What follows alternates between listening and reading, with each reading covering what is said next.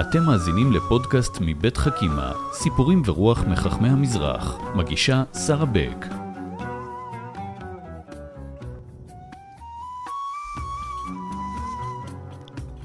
שלום לכם, ושלום לאורח שלי היום, דוקטור יוסף שרביט, מרצה באוניברסיטת בר אילן, במחלקה לתולדות ישראל ויהדות בת זמננו, מרצה במכללות אפרתה, איש חינוך, אה, פרסם 11 ספרים ועוד הרבה מאוד מאמרים. והיום, שלום לך. שלום. אנחנו רוצים לדבר על יהדות אה, אלג'יריה, היהדות שממנה באת בעצם. כן, יש באמת אה, מציאות אה, סוציולוגית כזאת מעניינת שההיסטוריונים שעוסקים בקהילות אלו ואחרות הם בדרך כלל הרבה פעמים יוצאי אותן קהילות. כנראה שהאוטוביוגרפיה תמיד משפיעה על, ה... על האדם. כן, בסוף ו... אנחנו תבנית נוף מולדתנו. נכון, פעם המשורר יצחק שלו אמר שהאדם מחויב ללמוד על אודות שתי ערים, עיר הולדתו וירושלים. יפה. אז אני עשיתי זאת. אני במקרה הזה חוסכת לעצמי עיר. אני גם נולדתי בירושלים, זה בסדר. אז אנחנו רוצים לדבר על אה, יהדות אלג'יריה. כאמור, אה, שאלתי אותך, מה בעיניך הכותרת של יהדות אלג'יריה, ואמרת יהדות של סינתזה. למה? משום שאני אה, באמת חשבתי שזאת יהדות בינונית ומטה, באופן קיומי, כך חשתי. אני עוד לא ידעתי שאני אהיה היסטוריון, אבל כנראה שכל המעברים שעברתי, מאלג'יריה לצרפת ומצרפת לארץ, כנראה שהם עוררו אותי להבנת אותם מעברים. ובאמת, אה, כשהגעתי ארצה, הגעתי בגיל 12, ועוד לא ידעתי שבעצם אני זוכה להיות מבניה של קהילה שהיא קהילה של סינתזה. לאט לאט הבנתי שזו קהילה שחוותה גם מסורת וגם מודרנה, גם אה, הייתה שרויה בקודש ובחול, וגם במזרח ובמערב. ולאט לאט גם הבנתי שהיא עוסקת אה, הרבה מאוד באוניב... בזהות האוניברסלית, הלאומית והאינדיבידואלית. Mm-hmm. בעצם הקהילה הזאת, יש לה בשורה עצומה לחברה הישראלית, שהיא שסועה מאוד, והיא כל הזמן אה, הולכת על איז, איזשהו אה, מחוז כלשהו. או של מודרנה, או של מסורת, או של... אה, ובאלג'יריה הצליחו לשלב את המודרנה והמסורת? בדיוק, משום... או, או שתכף אה, גם נגיע להיבטים ההיסטוריים. למה דווקא באלג'יריה התכנסו להם בעצם העולם של המודרנה ושל המסורת, או נפגשו שם, או שזאת הייתה מלחמה שאולי שני הצדדים הפסידו, אולי צד אחד הפסיד? אה, אני לא חושב, אני חושב שמדובר בקהילה שהיא הרוויחה כל הזמן. משום שהיא למעשה אה, הייתה במשך אה, כ-400 שנה, בוודאי מאז גזרות קנה, 1391, קהילה שנכנסה לתוך המכלול של הפזורה הספרדית. משום שהגיעו ב-1391 שני רבנים, שלושה רבנים גדולים, הריבש והרשב"ץ, והרב אה, אה, אנקאווה, אפרים אנקאווה, הריבש... רבי אפרים אנקאווה, כן. הרב אה, יצחק בר ששת פרפט מצד אחד, הרשב"ץ, הרב שמעון בר צמח דורן מצד שני, והרב אפרים אנקאווה, אלה שלושה רבנים שבאו מספרד, והם הופכים את הקהילה הזו, הם משקמים אותה, כי היא עברה, היא עברה טלטלה לא קטנה עם האלמואחידין, שהם פגעו מאוד מאוד במרקם היהודי. אז רגע, אני רוצה לפני, אתה לקחת אותנו ל-1000? 1391. 1391. המאה ה-14, כן. וממתי יש יהודים באלג'יריה, לפי מה שאנחנו יודעים? לפי מה שאנחנו יודעים, זה בתקופת הבית השני. זאת אומרת, אה, כבר הגיעו לשם מגורשי ספרד, מגורשי, סליחה, ארץ ישראל, שהגיעו אחרי חורבן הבית. ולמעשה, במשך uh, תקופת המשנה והתלמוד, אנחנו גם יודעים על קיומם של יהודים. אנחנו יודעים שרבי עקיבא, שמגייס לוחמים כנגד האימפריה הרומית, כן. במאה השנייה לספירה, mm-hmm. הוא פוגש כנראה ברברים, וכנראה הוא גם משפיע עליהם. ואותם ברברים שבעצם האוכלוסיות שקדמו לאסלאם בצפון אפריקה, שהן מאוד מושפעות, וכתוצאה מאותה השפעה הם מתגיירים. אנחנו יודעים שהרבה מאוד ברברים מתגיירים. מעניין. ואחת מהם זוהי אל-קהינה, שלוחמת באסלאם הכובש במאה השביעית. אל-קהינה? אל-קהינה. קהידה? כמו אל-קאידה? לא, לא, קהינה. קהינה. הכהנת. אה, אוקיי. הכהנת הגדולה בנון. ואותה גברת, אה, לצערנו, בסופו של דבר הובסה באותו קרב על, אה, על הברבריות של האזור, והיא אה, בסופו של דבר לא מנעה את הכיבוש המוסלמי הגדול, mm-hmm. ובאמת האסלאם כובש את אה, צפון אפריקה עד לספרד. ספרד נכבשת ב-711 על ידי האסלאם, כך שלמעשה אה, יהדות, יהדות אלג'יריה היא שייכת אה, בתחילה, בתחילת ההיסטוריה המשמעותית שלה לדר אל-אסלאם, למרחב של האסלאם. אחר כך היא הופכת להיות יהדות ספרדית ב-1391, וביתר שאת אחרי גירוש ספרד. Mm-hmm. ואז, במשך כ-400 שנה, עד 1830, היא שייכת לפזורה הספרדית, וגם היא מבססת אסכולה שנקראת אסכולה, אסכולה צפון-אפריקאית. כן. אז אותם רבנים שהזכרת מהמאה ה-14, הם הגיעו בעצם מספרד. כן. אה, ואתה מדבר על אסכולה צפון-אפריקאית, שאפשר גם להבדיל בין הארצות השונות, לוב, טוניסיה, אלג'יריה, מרוקו, אה, או שאפשר גם לתת לזה איזשהו גג? אני חושב שמדובר בגג, כמו שאת אומרת, יהדות אמת, אלג'יריה, מרוקו, טוניסיה, בוודאי לוב ומצרים. עם לוב ומצרים יש לה קצת ניואנסים קצת יותר מורכבים, mm-hmm. בגלל שהם קצת יותר מרוחקים, אבל בסך הכל מדובר כן באסכולה אחת. שמה מאפיין ש, אותה? שמה שמאפיין אותה זה, זה חיבור מאוד מאוד משמעותי לארץ ישראל. יש גם כן השפעה של רבנו אשר, הראש. הראש הוא היה מבעלי התוספות שהגיע מגרמניה לספרד, והוא השפיע, הוא היה אמרא דאתרא. של המורה, הרב של, של האנדלוסיה, של כל המרחב של קסטיליה, ואחר כך בגירוש ספרד אה, מגיעים אותם יהודים מספרד לצפון אפריקה.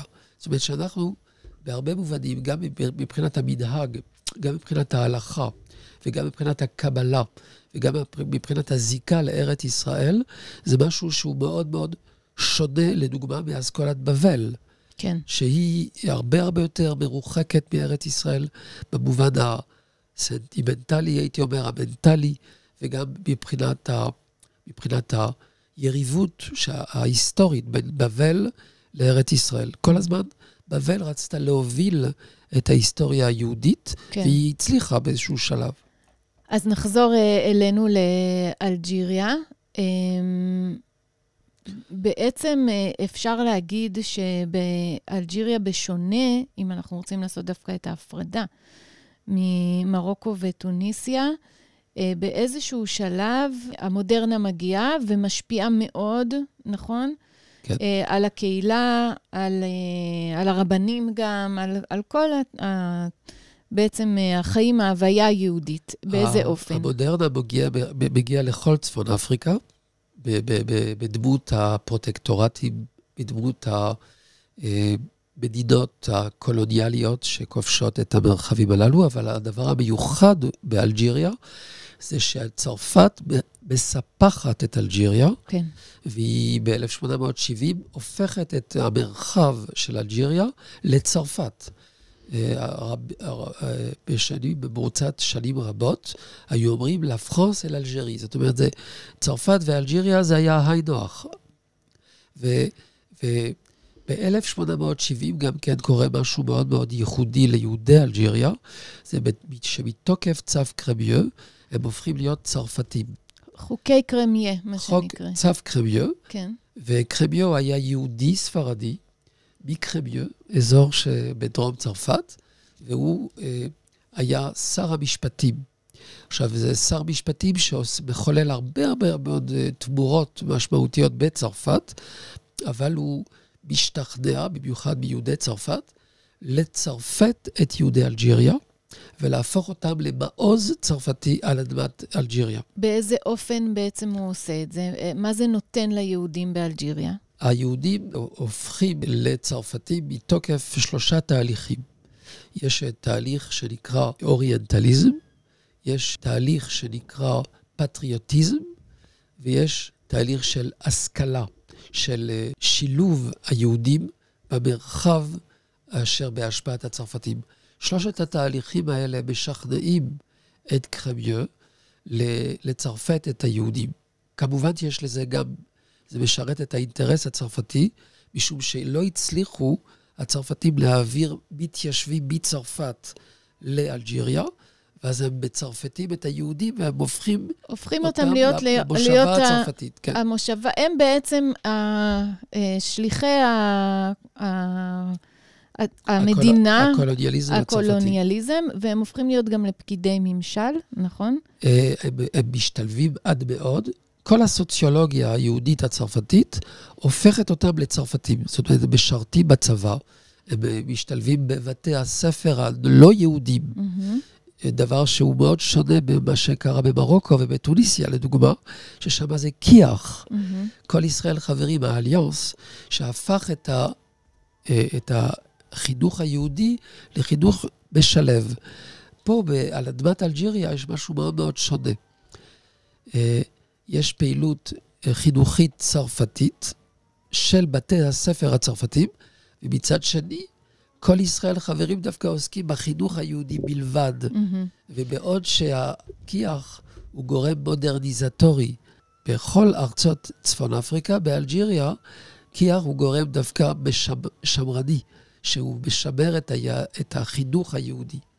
אז עכשיו אנחנו רואים דמויות שצומחות באלג'יריה, שמצד אחד מחויבות מאוד ליהדות ולמסורת ולמורשת, ומהצד השני הן מרגישות אה, צרפתיות לכל דבר, אה, ובנקודה הזאת נוצר איזשהו דבר מעניין. הסינתזה הזאת שדיברת עליה, יכולה הייתה להביא אולי לשבר, או לזניחה של המורשת, או לזניחה של הצרפתיות שהוטלה על היהודים. תראי, בכל מקרה, כל דבר עובר דרך משברים. גם הלידה עוברת דרך משבר. Mm-hmm. כל דבר, אה, בסופו של דבר, הוא אה, עובר דרך משברים. והמשברים הם מולידים תהליכים אה, מצוינים, ויכולים להיות גם תהליכים קשים. זאת אומרת, הכל תלוי בבחירה של האדם. זאת אומרת שלמעשה, באופן קיומי, אקזיסטנציאלי, היהדות האלג'יראית חווה את הקיום הצרפתי בצורה מאוד מאוד אה, חד משמעית, ואת הקיום היהודי גם כן באופן מאוד חד משמעי, כשהם שייכים לפזורה הספרדית. והפזורה הספרדית אה, נתנה ליהודי אלג'יריה את הממד הלאומי, mm-hmm. המסורתי, הזיקה לארץ ישראל, אם את תראי, יהודי אלג'יריה הם מאוד ציונים. כן. זה לא דבר שנולד אתמול בעקבות הקמת המדינה, אלא זה נולד מתוקף אה, איזשהו תהליך מאוד עתיק יומין של זיקה לארץ ישראל. בד בבד, הם מאוד מאוד התקרבו לתרבות הצרפתית. עכשיו, באמת, ישנם אנשים שחוו את זה כשבר, לדוגמה דרידה, הפילוסוף דרידה, שקוראים לו דרעי, אבל הוא משום מה mm. החליף את שמו, הוא, הוא יליד סטיף. אז הוא אומר, אני חוויתי את הריבוי הזהויות כשבר אחד גדול, אני מבולבל. כן. לעומת אני... זאת, מניטו mm-hmm. חווה, חווה את זה כאושר גדול, והרב חזן חווה את זה כאושר גדול. כן, הרב חזן, סבא שלי, זיכרונו לברכה, ובאמת, אה, אולי זה המקום באמת להגיד שמההיכרות אה, שלי, את אה, דרך אה, סבא הרב חזן ודרך האסכולה שהתפתחה בעצם אה, אצל הרב ראש, רוש. היה משהו מאוד בטוח בעצמו, גם ביהדות וגם ב... היה תאווה לידע ו... ולימוד גם של פילוסופיה מערבית, והדבר הזה בא בת בבד. כן, יש דווקא ל... לרב חזן יש ציטוט נפלא כשהוא מדבר על הרב מניטו, הרב אשכנזי, שהוא לא התפתה לא לגטו ולא למגדל השן. Mm-hmm.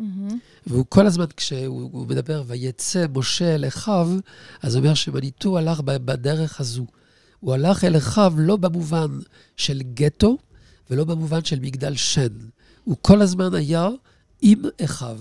ואני חושב שזה מה שמאוד מאפיין, אה, אני כמובן מדבר בהכללה גדולה, אבל אני חושב שזה מאוד מאפיין את יהדות אלג'יריה, שהיא לא פרשה מן הציבור. היא הייתה עם הציבור. היא כל הזמן חווה באופן מאוד מאוד טבעי את כל המישורים של החיים. בוא תספר לי סיפור עכשיו על הסבא שלך, אה, הרב אה, גנסיה, העיר קונסטנטין, מזרח כן. אלג'יריה. כן. ציינתי בתחילת השיחה שלנו שכתבת הרבה ספרים, אז אחד מהם כאילו נכנסת לדמות שלו. ספר מאוד מעניין, אני ממליצה לכם לקרוא. אז בוא כן. תיקח סיפור אחד אולי עליו, שילמד אותנו על הדמות שלו וגם מה זה אומר על הקהילה. תראה, הוא, הוא היה מאוד, אה, אה, כתובת מאוד מאוד משמעותית לגרים, לגרי צדק. Mm-hmm. משום שהוא סבר שאחרי מלחמת העולם השנייה, הגרים בהחלט אה, עושים מעשה מאוד מאוד נועז. אחרי השואה, גורלם של היהודים ידוע כגורל מאוד מאוד קשה, וזה שגויים מבקשים להתגייר אחרי מלחמת העולם השנייה, יש בזה בהחלט אה, מעשה נועז ואמיץ, ולכן הוא סבר שיש להקל על, ה, על הגרים הללו, ובאמת הוא, הוא נכנס לאיזשהו עימות עם רבני אלג'יריה, mm-hmm. ביניהם, ביניהם האבא של הרב אשכנזי מניטו, mm-hmm. ואני פעם אה, שאלתי את מניטו, אז מי צדק? Mm-hmm. אז הוא אמר, הסבא שלך צדק, משום שהוא קרא את המפה. בצורה mm-hmm. נכונה. Mm-hmm. ו, ולכן, אה, אה, לא במקרה, הרב מניטו אחר כך עתיד לעמוד בראש אולפן גיור. אני חושב שזה סיפור מאוד חשוב, וצריך להעמיק בסיפור הזה. זה, זה סיפור שמגלם בתוכו משנה מאוד סדורה ומאוד מעניינת, ומאוד מעמיקה, בוודאי לחברה הישראלית. דבר, אה, סיפור שני, זה באמת הסיפור היותר אה, מדהים של הרב מניטו. של הרב אה, רון למעשה קוראים לו הרב רון רון לא גנסיה? כן, אבל בגלל שהגימל הבלתי mm. דגושה, mm. היא, היא, היא, היא נקראת רימל, mm-hmm. אז באמת הכל תלוי בסעיף השמיעה של הפקיד הצרפתי. Mm-hmm. אז mm-hmm. יש כאלה שקוראים להם גנסיה, mm-hmm. יש כאלה שקוראים להם רונאסיה, mm-hmm. יש כאלה שלא קוראים להם גרונאסיה. גרונאסיה. אז הכל היה תלוי בסעיף השמיעה של הפקיד mm-hmm. הצרפתי. וביחס לסבא שלי, קוראים לו ז'וזף רונאסיה, mm-hmm. הוא הקים בניין מיוחד ליהודים שנאלצו לחלל את השבת, ללכת לעבודה. אה, הוא אמר, הם היו במצוקה מאוד גדולה. ושאלו אותו מה לעשות. אנחנו חייבים ללכת לעבודה. כי הם, הם עבדו בממשל אז. כן, הממשל הצרפתי הכריח, זאת אומרת, אין, אין דבר כזה אה, אה, יום מנוחה ב, ב, ביום אחר מחוץ מיום א', יום ראשון. אז באמת היהודים נאלצו ללכת לעבודה. מה שעשה מור סבי, הרב יוסף רונסיה, זה שהוא הקים בניין בשעה חמש בבוקר, והוא השתתף בבניין הזה, הוא התפלל איתם, כדי להקל מעליהם את המצוקה הזו. זה סיפור אדיר, אני חושבת, כי... Uh, אני, קודם כל, קשה לי לדמיין היום רב שיגיד, אוקיי, כולכם, כל אלה שהולכים uh, לקניון, ואני לא יודעת לאן, והולכים לשחק, uh, הולכים לים, אני, כדי שתספיקו לעשות את כל הדברים האלה, הולך לעשות איתכם מניין מוקדם, והולך עוד להתפלל איתכם. כן. Uh, יותר uh, הייתי יכולה לדמיין מישהו שאומר, אל תבואו אם אתם מחללי שבת, כי, כי אצלנו לא נכנסים. על זה נאמר, עמו אנוכי בצרה. זאת אומרת, אנחנו, הוא, הוא, הוא הושיט יד, ובאמת לא במקרה, הזיקה למסורת של יהודי אלג'יריה היא זיקה מאוד מאוד טבעית. או, מאוד אז מאוד, על זה אה, אני רוצה לשאול אותך. כן. האם בעצם העובדה, ו... ו... ודיברת על, על סבך הרב רונסיה, עכשיו אני יודעת להגיד, למרות שבספר שלך כתוב עם ג'. כן, כן, אני השתמשתי ב... ב... אה, ו... ומניטו ואחרים, האם בסופו של דבר הם לא הפסידו בקרב, מהבחינה הזאת שהקהילה הייתה, נקרא לזה מסורתית מינוס. אני אתן לך דוגמה. אני שמעתי סיפור, למשל, שהיה מאוד נהוג אה, ללכת לתפילה, ואחר כך אה, הולכים לקנות גלידה ביחד. יושבים בבית קפה. אה, אז זה היה מין אה, שבת מעניינת כזאת, אני לא, אני לא יודעת איך לקרוא לזה, אבל הם אה, לא היו אה, איך שאנחנו היום תופסים מה זה להיות שומר שבת. תראי, החילוד, אני אגיד את זה בצורה קצת יותר כוללת, החילוד כן. בארצות האסלאם ובפזורה הספרדית הוא חילוד פרגמטי. מהמם. לעומת החילוד בארצות אירופה, שהוא חילוד אסטרטגי, הייתי אומר. כלומר, הוא, הוא חילוד אנטי-דתי. מהמם. כלומר, הגישה האנטי-דתית לא הייתה בארצות האסלאם ולא הייתה באלג'יריה. זאת אומרת, כלומר, זה לא, זו לא הייתה תנועת ריאקציה לדת. לא, זה מדובר באיזושהי גישה פרגמטית מהמם. של להשתלב. כמובן, יש אה, ממד של התבוללות מסוימת, אבל לעולם לא, ההתבוללות הזאת לא הביאה לאנטי-דתיות. תראי, אה, הר- הרב יוסף משאש, שהוא היה ממרוקו, הוא, הוא אה, כיהן בשנת, אה, בש- במאה ה-20, כ-17 שנה כרבה של תלמסן. מהמם. ושם היו האטליזים בחללי שבת. אז הם היו פשוט פותחים את האטליז בשבת, כי כנראה שהם לא יכלו לעמוד בפיתוי הזה, כנראה שהייתה מכירה מאוד משמעותית ביום השבת, כי גם המוסלמים וגם היהודים וגם הנוצרים היו קונים אצל אותם אטליזים, מהמם. ואפילו העדיפו לקנות אצל אטליזים יהודים. כן. בא הרב יוסף משאש ומבקש מהם, שהוא הדוד של הרב שלום משאש, שהוא היה רבה של ירושלים. מהמם. דרך אגב, הרב יוסף משאש היה רבה של חיפה של חיפה. בערוב ימיו. כן. הוא...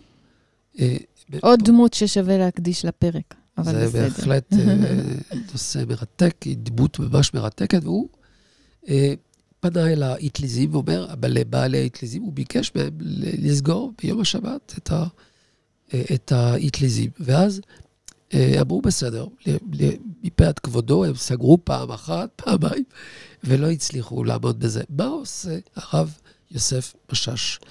אני כרב ראשי, מה אני עושה? הוא אומר, אני מחליט לבדוק במה כרוכה פתיחת החנויות.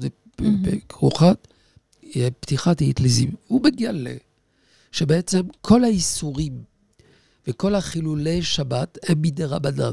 כל מה שהם עושים מהמם. זה דברים מאוד מאוד אה, מינוריים, הייתי מהמם. אומר במרכאות, בתוך מבחינת- ההלכה. בתוך ההלכה, ולכן הוא מגיע למסקנה ולהחלטה אסטרטגית, שערך אחדות הקהילה הוא יותר גדול מערך חילול השבת בידי רבנן, מדהים. ועל כן הוא, הוא לא פותח כשרות חלופית, אלטרנטיבית, כי הוא, הוא רוצה לשמור על אחדות הקהילה. כלומר, היו לו שתי אופציות. או להגיד, אתם לא בקהילה, אתם. מחללי שבת, בדיוק. או לנסות להכניס אותם תחת כנפי ההלכה בצורה שהוא לא אומר שזה מותר, כן. אבל הוא אומר שהאיסור הוא לא דאורייתא, ובעצם אה, סוג של, אני אומרת במרכאות כפולות, מכשיר אותם להיות עדיין חלק כן. מה, ו- ו- מהקהילה. וזה אותו דבר גם לגבי חילול שבת. הוא כותב, הוא כותב עוד שאלה, תשובה מאוד מעניינת, שבו הוא, הוא מסביר בדיוק מה שאמרתי, שהחילוד הוא איננו חילוד דווקאי, הוא מהמם. איננו חילוד אנטי-דתי, מהמם, הוא איננו חינוך, אה, חילוד מיליטנטי, מהמם. אלא זה חילוד פרגמטי, ואין אפשרות, אין, זה נכון להציג אותם כמחללי שבת, כפי שהגמרא אומרת שהם מחייבים מיתה וכן הלאה. אלא שמדובר במשהו הרבה הרבה יותר אה, אה, הייתי אומר, אה, שמחייב את ההתנהגות, התנהלות נאורה מצד כן. הרבנים. אני חושבת ומחילה. ולגבי השאלה שלי, אה, האם זה הצליח להם, ההכלה הזאת, אני חושבת בסוף שכן. אין ספק, אין ספק. כלומר, אם, אם, הם היו, אם הם היו נכנסים למלחמת ראש בראש, הם היו מפסידים את האנשים האלה לחלוטין, ואולי כדאי להסתכל על uh, בתי כנסת ספרדים מול אשכנזים, סליחה שאני הולכת רגע כן. גדול יותר. Uh, בחגים, יש אנשים שהם כל השנה אולי לא שומרים שבת ולא מגיעים לבית כנסת, אבל בחגים הם מרגישים לגמרי שזה שלהם. בבתי כנסת אשכנזים זה יותר קשה, כי אם אתה לא שם, אתה כבר לא שם. בדיוק. זאת אומרת שלמעשה, uh, הקהילה הזאת, נותנת באמת איזשהו, אה, איזשהו מודל שהוא יכול להיות אה, המודל של מדינת ישראל, של החברה הישראלית. זה היכולת לחיות בכל המישורים של החיים ו- ו- ולהתגדל באותם מישורים, ולא להיות או-או, אלא גם וגם. זה אולי הדבר הכי הכי חשוב שהיהדות הזאת מלמדת. כי פעם שאלו את מניטו, תגידי, מה יותר טוב, להיות חילוני ב- בארץ ישראל, בארץ, או דתי בחוץ לארץ? אז הוא שהשיב כדרכו, מה, אי אפשר להיות נורמלי? זאת אומרת, אה, כל הזמן החשיבה הדיכוטומית הזאת, זה, זה הם כל הצרות שאנחנו חווים היום. והחשיבה הסינתטית הזאת של יהדות אלג'יריה, והייתי אומר, של האסכולה הצפון-אפריקאית, היא חשיבה מאוד מאוד מועילה לחברה הישראלית, והיא אה, יודעת לגשר בין הממד הלאומי, הממד האוניברסלי והממד האינדיבידואלי. את יודעת שהיום בראש החזית של ה... הייתי אומר, של האליטה הרבנית בארץ, זוהי האליטה האלג'יראית. אם אני חושב על הרב מניטו, אני חושב על האבא שלי, הרב מיכאל שרביט, אני חושב על הרב חזן, אני חושב על הרב זיני, על הרב שרקי, הם, הם ממש בחזית המהלך הזה של להיות אדם שהוא חווה את החיים השלמים, ואיננו חש רגשות אשם. והוא לא מאוים, והוא לא מאוים. בטוח בעצמו. כן. אני רוצה להודות לך, זה עבר ממש מהר, וזה לגמרי מרגיש לי כמו הקדמה למשהו, אבל זה בדיוק הרעיון של הפודקאסט הזה. אנחנו אה, רוצים בעצם אה, לתת אה, טעימה ולפתוח את התיאבון, אה, לחפש וללמוד עוד. אה, הרב דוקטור יוסף אה, שרביט, תודה רבה לך. תודה רבה לך, שרה. על הדברים. להתראות. כל טוב. האזנתם לחכימה, סיפורים ורוח מחכמי המזרח. פודקאסטים נוספים תמצאו באתר חכימה מבית מטח, בתמיכת משרד החינוך, קרן אביחי ומשרד ירושלים ומורשת.